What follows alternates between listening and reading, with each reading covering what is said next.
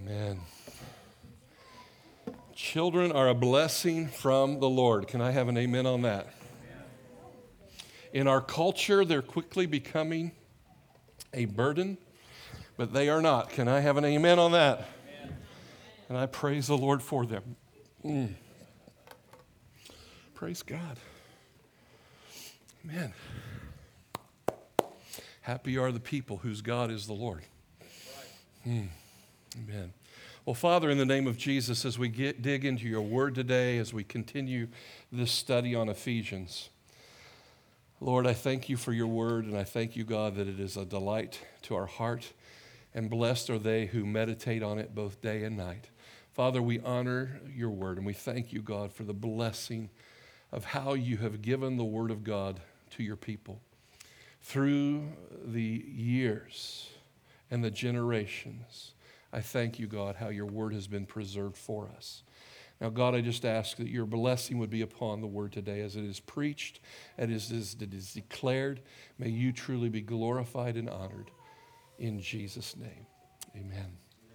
Amen. Today we're going to dive into the fourth chapter of Ephesians as we've been doing an expository study on the book of Ephesians if you have your Bibles or your electronic Bibles or your iPhones or however you read your Bible, if you don't mind going to the fourth chapter of Ephesians today. And for those of you who are not electronic or don't have your word, we'll put it up on the wall today. But today, I'm going to, if I was going to put a title on today's message, I would say Walking Out Our Faith. And uh, in the study that we've been doing on Ephesians, we've the first three chapters of Ephesians has really been about what God has done for us. What He's done for us. Even today, when we were singing, How Great is Our God, that's really about the first three chapters of Ephesians is how great God is in His mercy and His grace and how He has saved us. And it's not by works, lest any man should boast, but it's the grace of God. We're saved by grace. Amen. And so now, the next three chapters, we're going to begin to move into what he wants to do through us, this walking out our faith. And so, what we're going to do is we're going to, uh, I'm going to do something a little different. We're going to read. How many love to read in this place? Readers are leaders, amen. We love to read the Word of God. We're going to read the whole chapter four first before I start going into it, before I start breaking it down. And it's kind of amazing, even as this message developed all week, where I thought I was going to go and where we're going to actually spend a lot of time is a little different than what I thought. And so uh, let's have some fun with the Word of God today. You guys ready have some fun with the Word? So if we could, go ahead, Phyllis, let's put up uh, chapter 4, and we're going to um, go through this. And uh, I believe this is the NIV. And uh, we're going to start with verse 1 and then we're going to, we're going to go back. So, as a prisoner for the Lord, Paul is writing here. He says, Then I urge you to live a life worthy of the calling you have received. Be completely humble and gentle, be patient, bearing with one another in love. Make every effort to keep the unity of the Spirit through the bond of peace. There is one body and one Spirit, just as you were called to one hope when you were called one Lord, one faith, one baptism, one God and Father of all, who is over all and through all and in all. But to each one of us, grace has been given as Christ apportioned it. It's pretty important. There is, this is why it says, when he ascended on high, he took many captives and gave gifts to his people. What does he ascended mean except that he also descended to the lower earthly regions? He who descended is the very one who ascended higher than all the heavens in order to fill the whole universe. So Christ himself gave the apostles, the prophets, the evangelists, the pastors, and the teachers to equip his people for works of service, so that the body of Christ may be built up. Try it again there we go. Until we all reach unity in the faith and in the knowledge of the Son of God and become mature, attaining to the whole measure of the fullness of Christ. Then we will no longer be infants. How many of you want to grow up and be mature? Then we will no longer be infants, tossed back and forth by the waves and blown here and there by every wind of teaching and by the cunning and craftiness of people in their deceitful scheming. Instead, speaking the truth in love, we will grow to become, in every respect, the mature body of Him who is the head, that is Christ. From Him, the whole body, joined and held together by every supporting ligament, grows and builds itself up in love as each part does its work.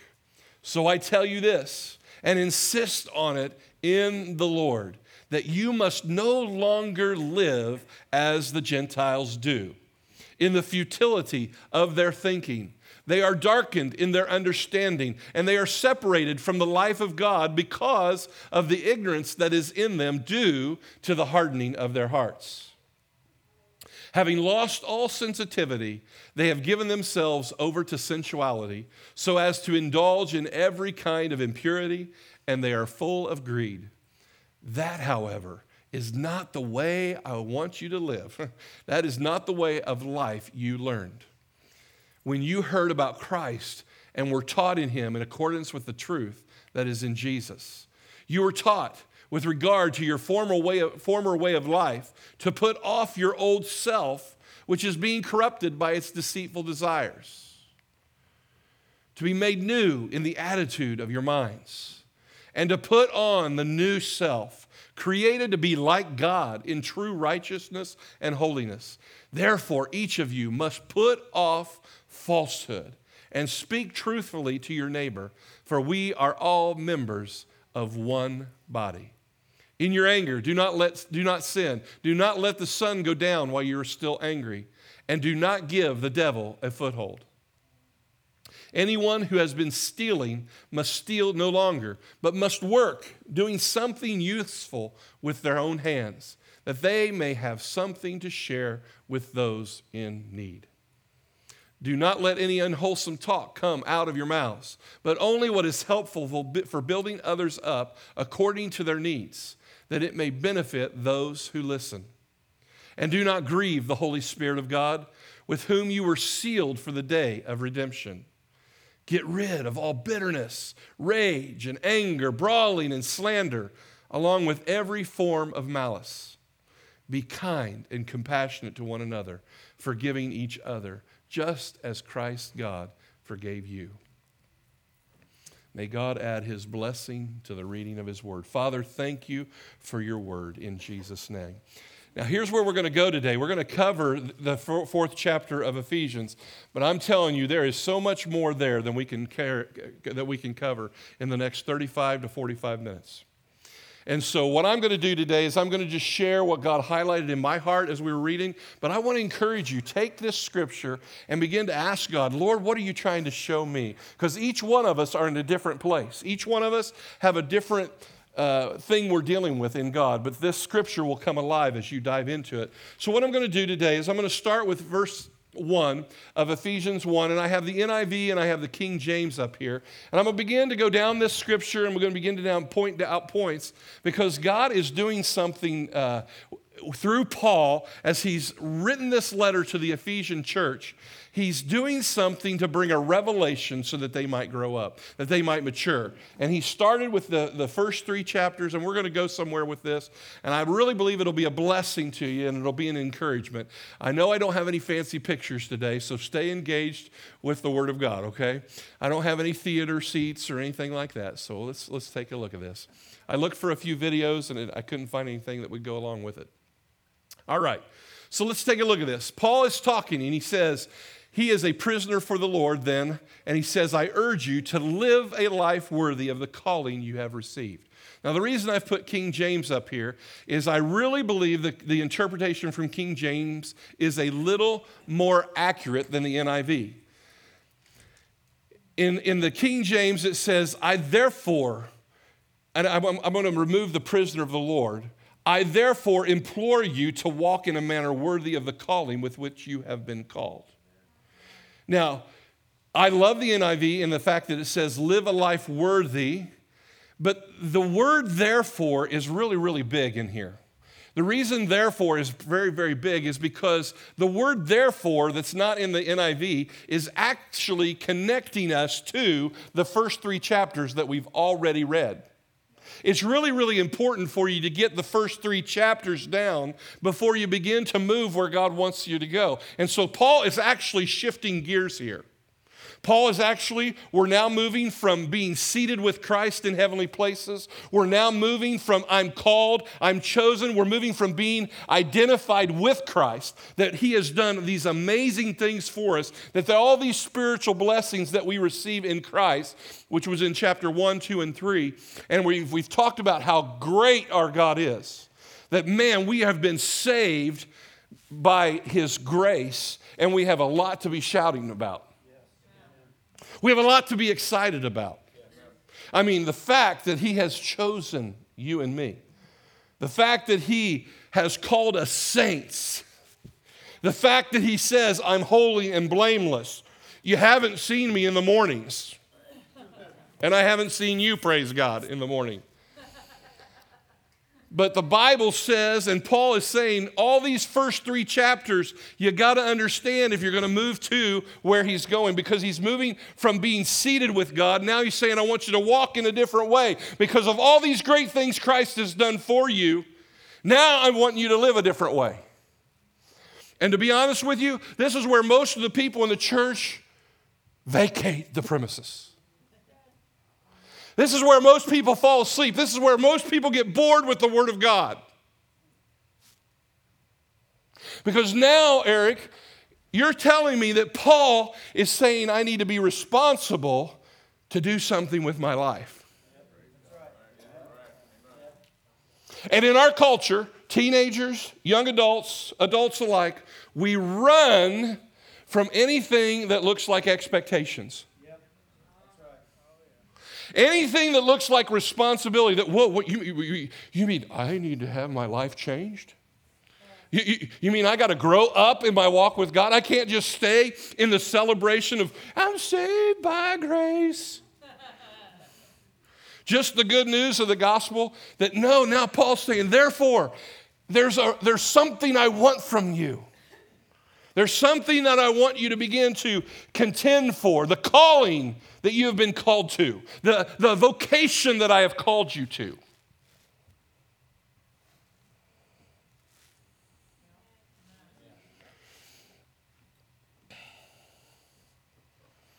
Now we're moving from what God has done for you in chapters 1 through 3 to now what God wants to do through you.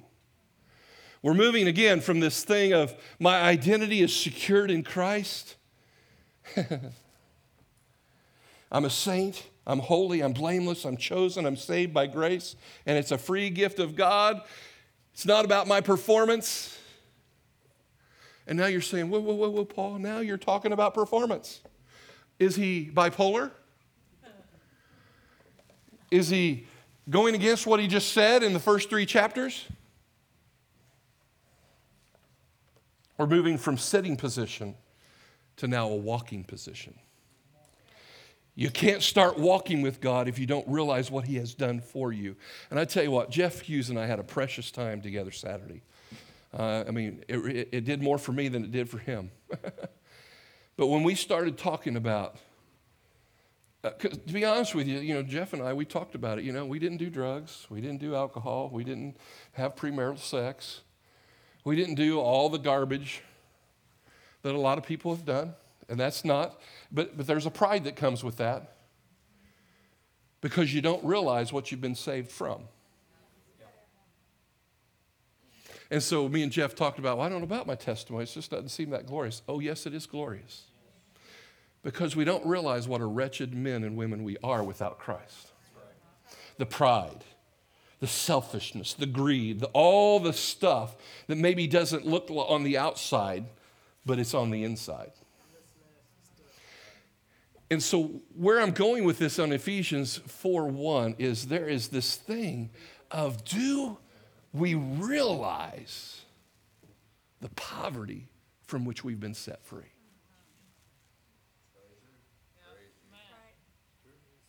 Do you really realize what a dirtbag you were before Christ. Do you really realize that you were in the miry clay and that you were lost without hope and you were headed to hell? That there was no hope without Christ. I don't care how good you were,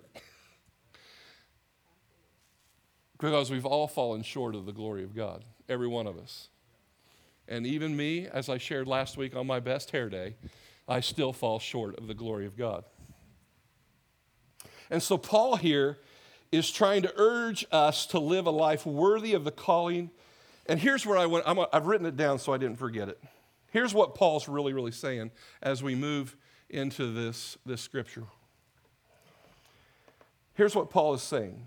Therefore, in the light of the great and glorious truths which God revealed to you, and the grace which He manifested towards you, who are Gentiles, in light of these privileges and blessings that He has given you, and since God has done so much for you by bringing you into His kingdom and making you an heir and a partaker of His mercy, because of what He's done, Paul begins to urge them to live a different life he begins to urge them, dude, because of the great things he's done for you, may that give you a wake up call and may that stir you to live a life that is holy, to live a life that's higher, to live the higher privileges. And, and the thing that the Lord put, put in my heart, and this may not, this may not be um, good for you if you didn't have a good mom. I had a really great mom, and I'm really praise God for that. And um, I, I, I hope this makes sense. When I look at all the things that my mother did for me, when I think of all her laying her life down, when I think of all that Karen does for our children, when I think of all the, the sacrifice, and I think of all the blessings that my mom did for me, it makes me really love her. It makes me appreciate her. It makes me want to give her honor. It makes me want to sacrifice my life for my mother. It's like my wife. I mean, she is amazing. And, and her amazingness makes me want to do things for her that normally I wouldn't want to do. I mean, lots of laborious stuff. I mean, on my day off, I, I, I worked really hard for that woman. And I got all the junk out of our flower beds and I cleaned it up, got the leaves out and all the dead stuff. And Abe comes home from school from lunch. He said, Wow, you're going to lose weight doing that. I said, That's one of the reasons I'm doing it. I mean, I'm, i was dragging. I, I mean, 51 is coming real close. And uh, I can't do what I used to be able to do. But here's what I want to say it's her tremendous love and her unconditional love and her all those things that makes it so easy to love her that way, to sacrifice. And that's really what Paul's saying here is, is he's saying, because of all the things that Jesus has done for you, Therefore, live a different way. Don't live like the Gentiles do in the futility of their thinking and their lust and their desires and giving and doing whatever you want to do. But he's saying, live something different. In light of that, he's saying, would you, would you live your life in such a way and we're going to go into the higher privileges. We're going to talk about the God's character today in Ephesians. And we're going to look at what is this walk a different way? Walk this way. Who sang that? Aerosmith. I'm dating myself back to the 70s and 80s. Walk in such a way How many want to live that way? How many want to walk differently? Because of the abundance of grace, the things that God has done for you, you really got to get. And here's where I don't feel like I've done a very good job in chapters one through three. It's like, do we really realize what He's done for us? If you don't study it, if you don't get in there and, and you don't allow the Lord to do something in your heart, you really don't realize what you've been saved from.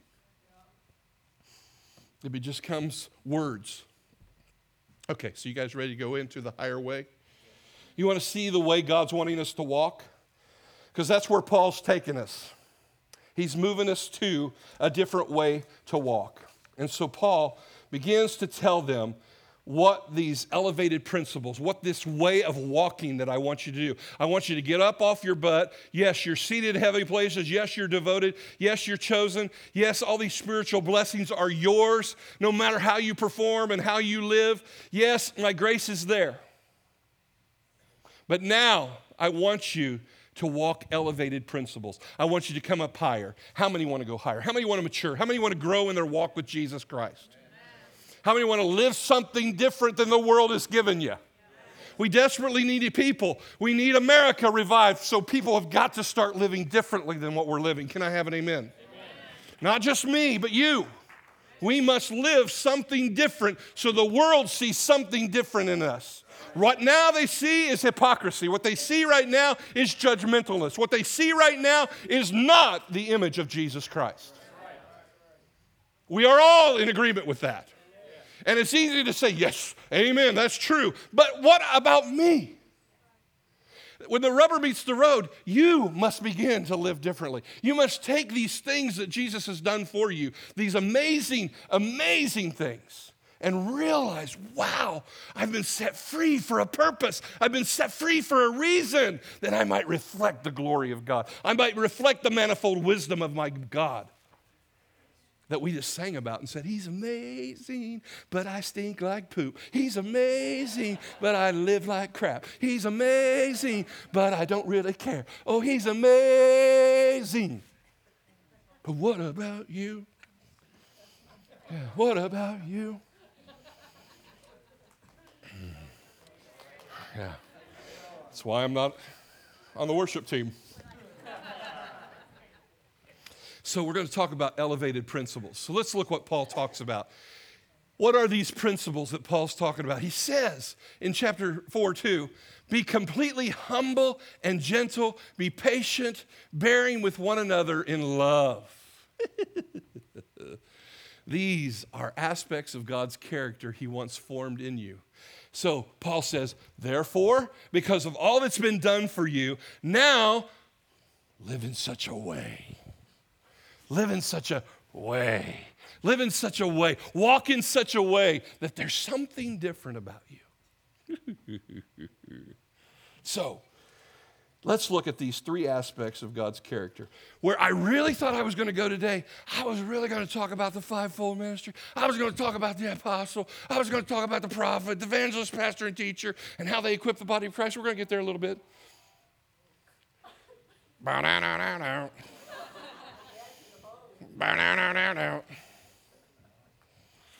Just take those old records off the shelf. I sit and listen to them by myself. Hmm, tell what era I came out of. So here's what we're going to do. I love having fun with you guys. But let's really, let's really say, God, get these things inside my heart. And you know what? It, these things don't come in your heart immediately. As we get into the bottom of chapter 4, it's going to say the Bible talks about how to put on the new self, to take off the old self, and to put on the. What I'm going to show you is I want to talk about how you put on the new self. Okay? The new principles. Because is this the way of the world? Is the world humble? Is the world gentle and meek? Is the world patient? Is your boss patient? Is your boss humble?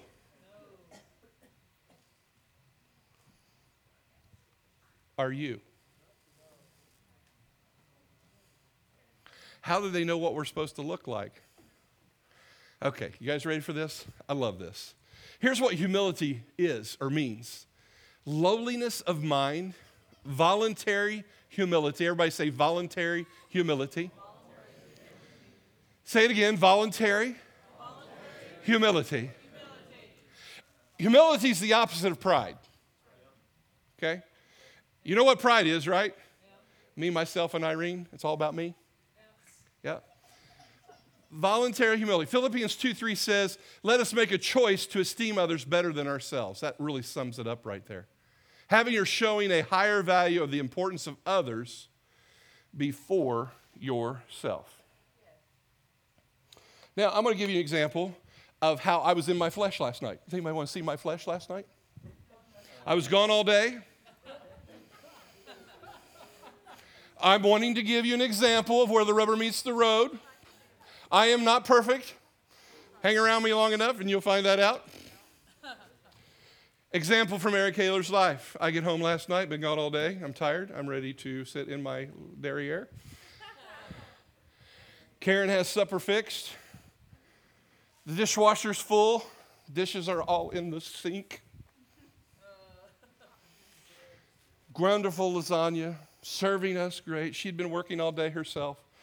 And I come home and I devour lasagna. And uh, get done with supper. There's no place to. I normally get done with supper, put my dishes in the dishwasher, and do my part. And those dishes were starting to make me manifest. and I went, oh. And my father in law, who's sitting on the recliner that faces that sink of dishes, What's the matter, Eric? I heard a growl. I said, Well, I'm just struggling whether I'm going to live by my flesh or my spirit. huh? I said, My flesh does not want to do these dishes. My flesh does not want to put my wife above myself. My flesh wants to go over there and sit on that recliner, crank it up, and go into the ozones. Uh, can I have a witness? Anybody ever walk that walk with me? I did not want to prefer my wife.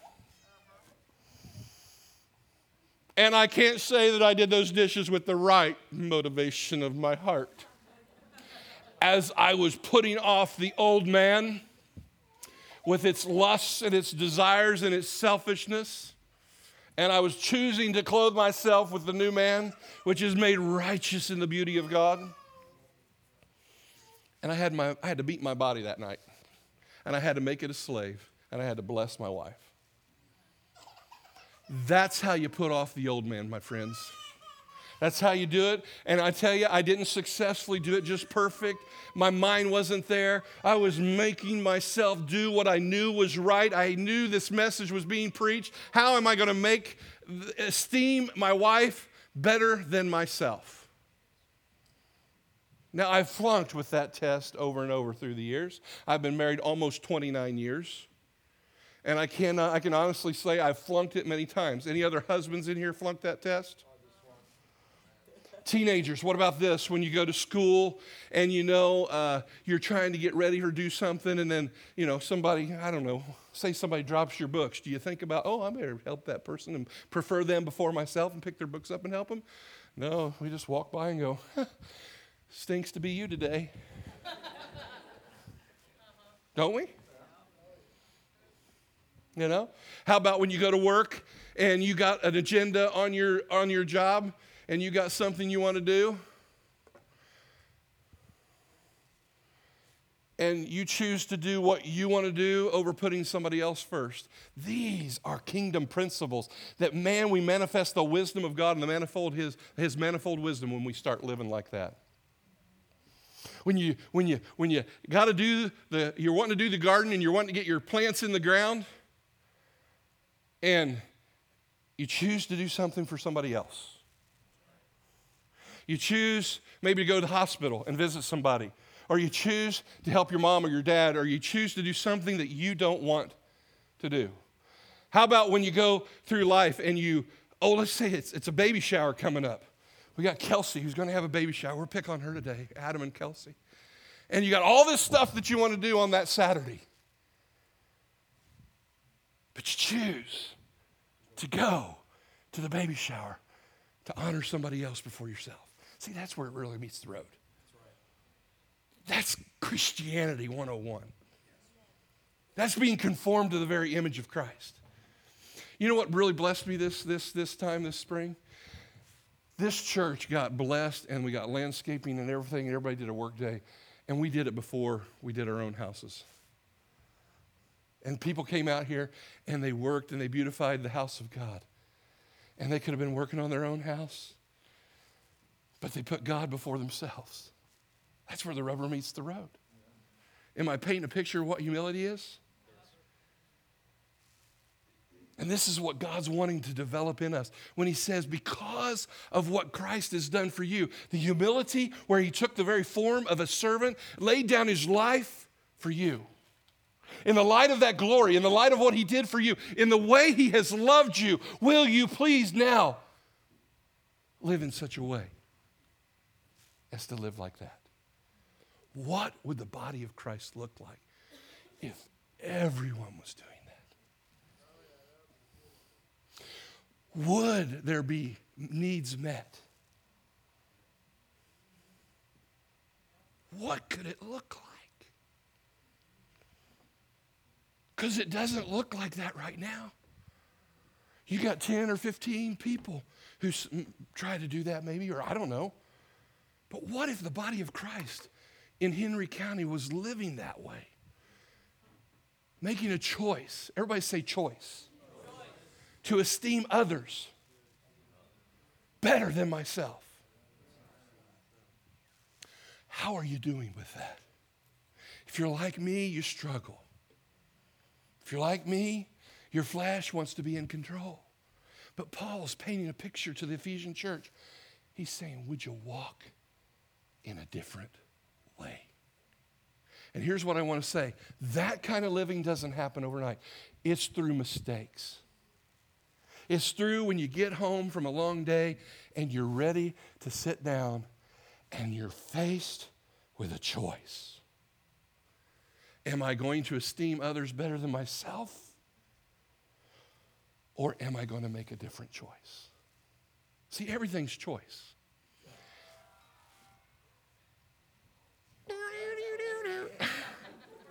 Everything's a choice. He has a choice to shut it off or leave it on. I'm just kidding. But I like those old records on the shelf. But seriously, they're planning Mother's Day. Having or showing a higher value. Let me ask you. Ooh, I don't want to reverence the irreverence the table of the Lord. Uh, I almost sat on that. How are you doing with humility? Has anybody ever said you're selfish? you can let those rise up a little higher. Anybody ever said you were selfish? Yes.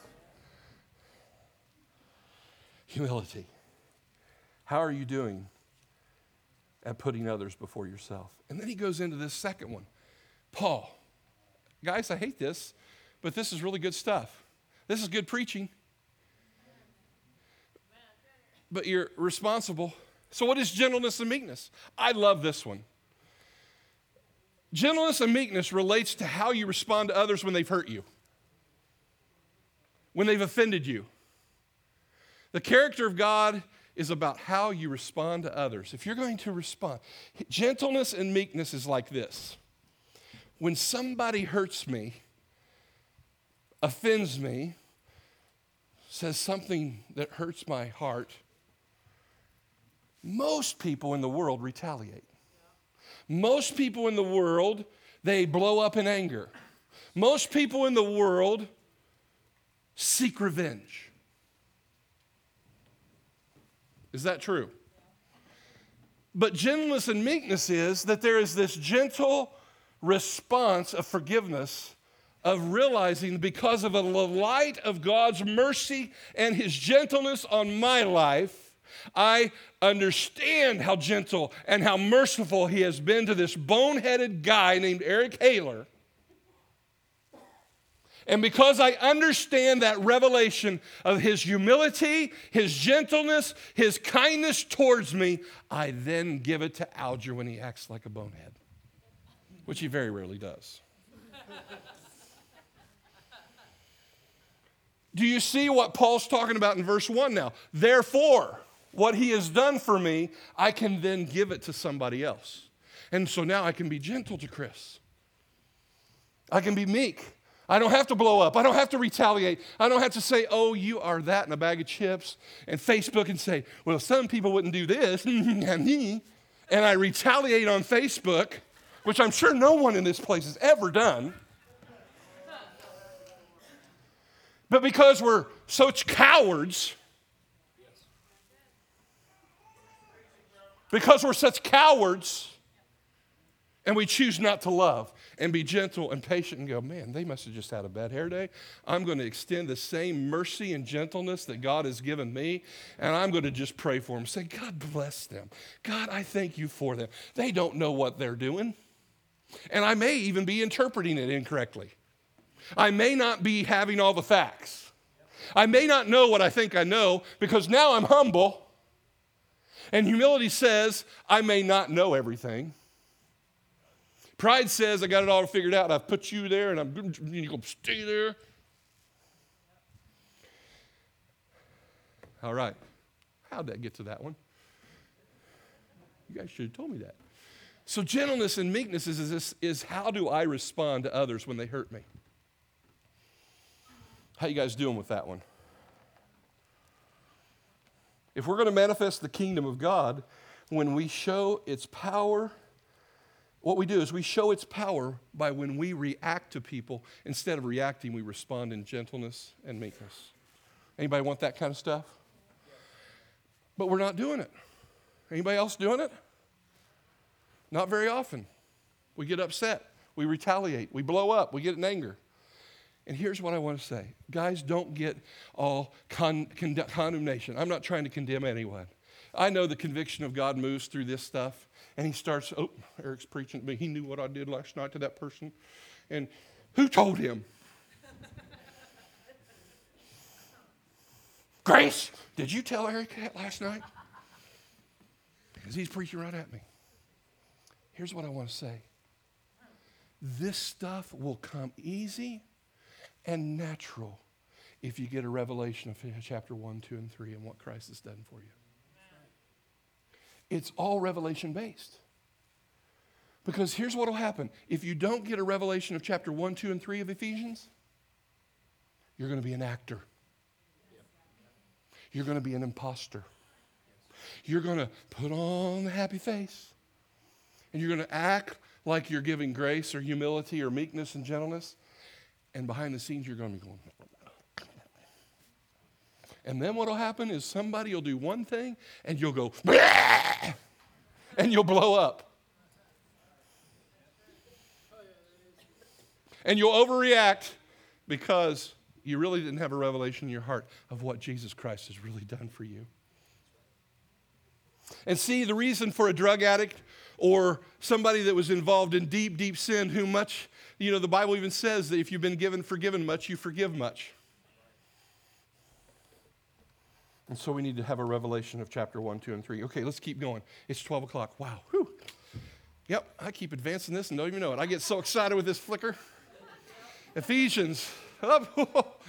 I'm, whoa, where am I? Yeah, oh, that word patience. Be patient with others' faults, sins, and weaknesses in, the, in their character. Here's what I want to say I'm not going to spend a lot of time here, even though we spend a lot of time picking out people's faults and weaknesses and sins. Anybody have a critical mind? Does anybody else have a problem with uh, picking out what people are doing wrong?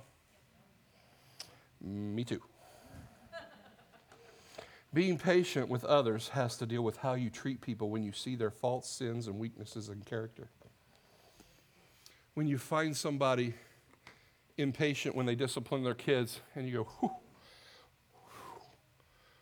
man, that dude's got issues.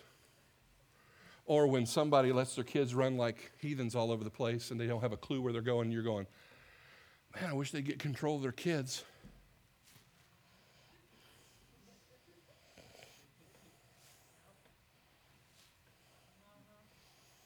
Or you see somebody that's real critical or they've got issues. And you go, wow, why did they let that guy on the prayer team? Whew. I saw him carrying a case of beer out of the bar the other night. I'm joking.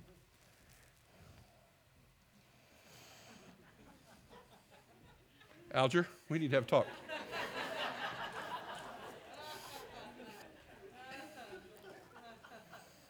Matter of fact, right now.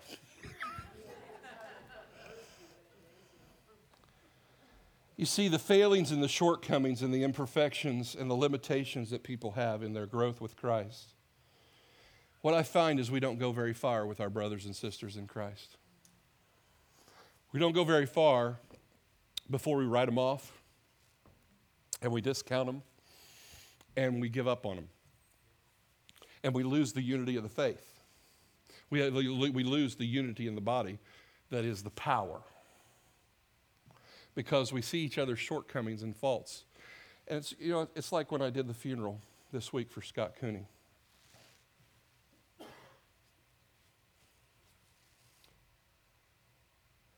I took a walk out to Westfield, Westview, where that, that lake out that way. What's it called? It's where we're having our picnic. Westwood Lake. I took a walk out there as I was preparing for the funeral because I didn't want to represent God's heart. And, uh, you know, if you hang around me very long, you're going to find out that I got shortcomings, just like you. I'm not perfect. And uh, I was preparing for Scott's funeral since he had uh, OD'd and uh, he had died. And uh, I was struggling, Lord, is he in heaven or hell? Anybody else think that? And so I was walking in the woods and I was crying and I was asking for revelation. Lord, what do I tell these people? And my friends, I just preached the Sunday before about how we're saved by grace and not by works, lest any man boast. And so the Lord began to convict my heart. And He said, Eric, I'm going to get real vulnerable. You guys like vulnerability? I don't. It's really scary. He said, Eric, remember when you started preaching the gospel back in the 90s? Yeah, I do, Lord. He said, uh, What were you struggling with?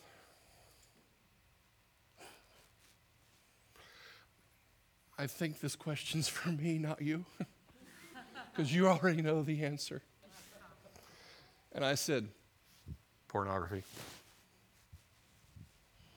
Uh, what, what did you say, Eric? Pornography. Were you saved?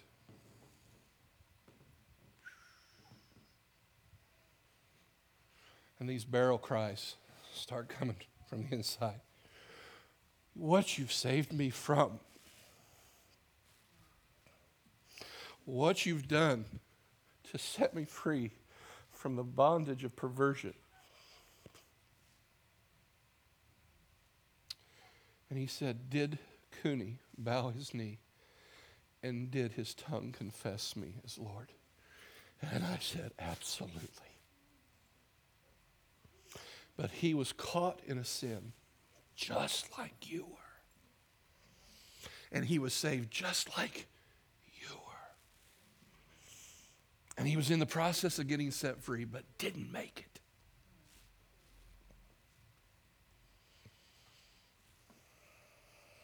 Patient. But how many of us, when people we see are their faults and their sins, we write them off? Amazing grace, how sweet the sound that saved a wretch like me. I once was so lost, but now I'm found. Was blind, but now I see. My chains are gone I've been set free. My God, my Savior, you've ransomed me. And like a flood, Your mercy rains, unending love, amazing grace. That's what it takes to be patient.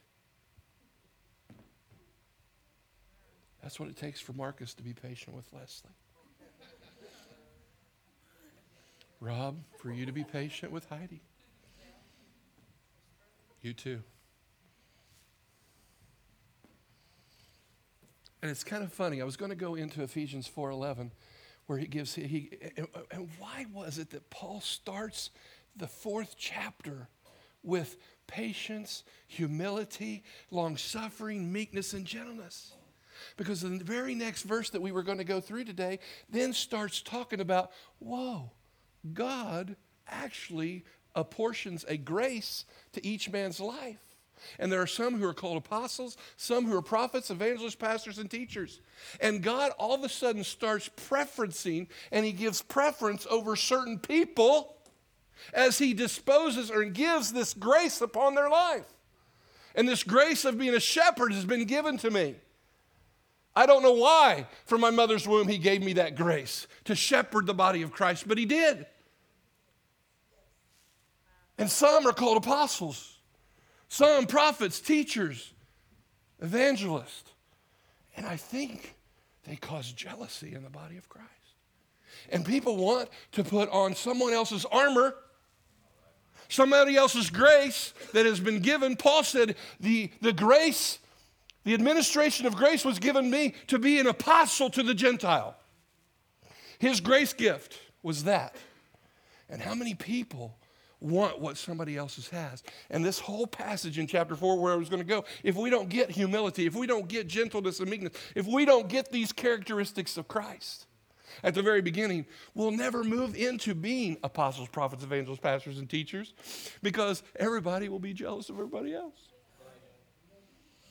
And then those works, those, those gifts that have been given to the body can't equip the body of Christ for the work of the ministry. And that's what we, this one of, the, one of the foundational principles this church has been founded on. That it's the fivefold ministry that actually equips the body of Christ for the work. But because we don't understand the apportionment of God's grace, his administration of his grace, grace that he apportions as he chose, as he chooses. I know I'm having a hard time talking today.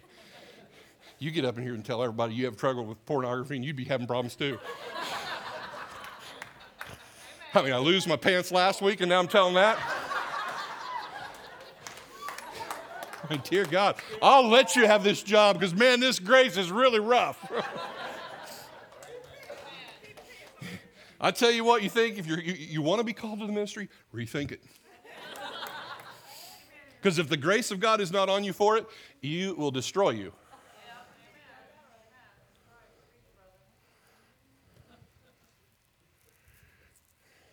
I made sure I wore a belt today.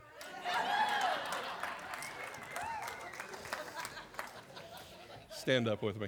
I didn't get near as far as I wanted to. I'm so glad you guys like to have fun. It's a lot of fun here, isn't it? Worship's good. Preaching's a little marginal.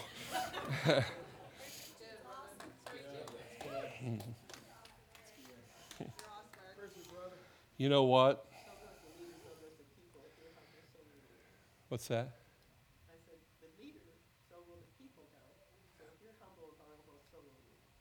So everybody start dropping your pants.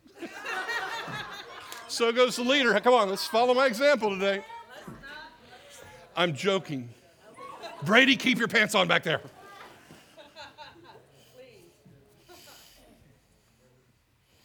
You know, really, when it boils down to it, God is trying to do something in building an army of God here who is humble, gentle, patient, loving, unified, forgiving, compassionate, and sometimes making fun of everybody. No. Isn't he trying to do something in our hearts? What's the Spirit of God wanting to do in your heart today? Amen. I know this isn't a Mother's Day message, but it really is. Because mothers usually really exemplify those three characteristics that we just talked about today. And us men are just trying to catch up with it. well, Father, in the name of Jesus, we do want to honor you today. Lord, as we've discussed Ephesians chapter 4, we realize that God, you're really trying to get us to take off the old man and to put on the new man, which is being renewed in the image of you, our Creator. And Lord, we realize that there's areas of our lives where we are not humble. We don't seek to or make a choice to put others before ourselves.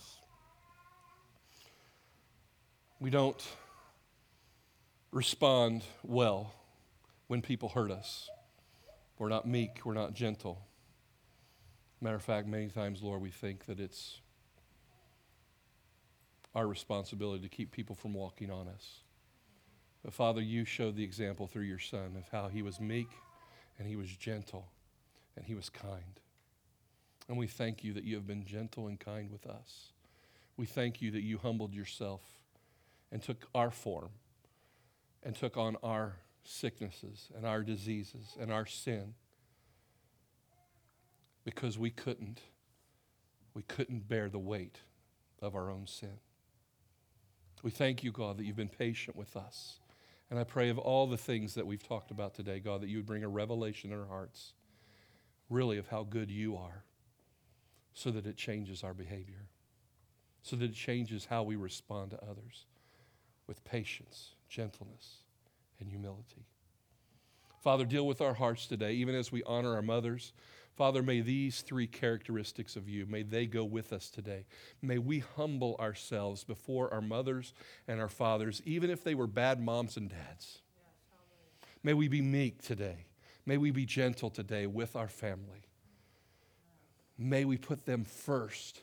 May we serve them instead of wanting to be served.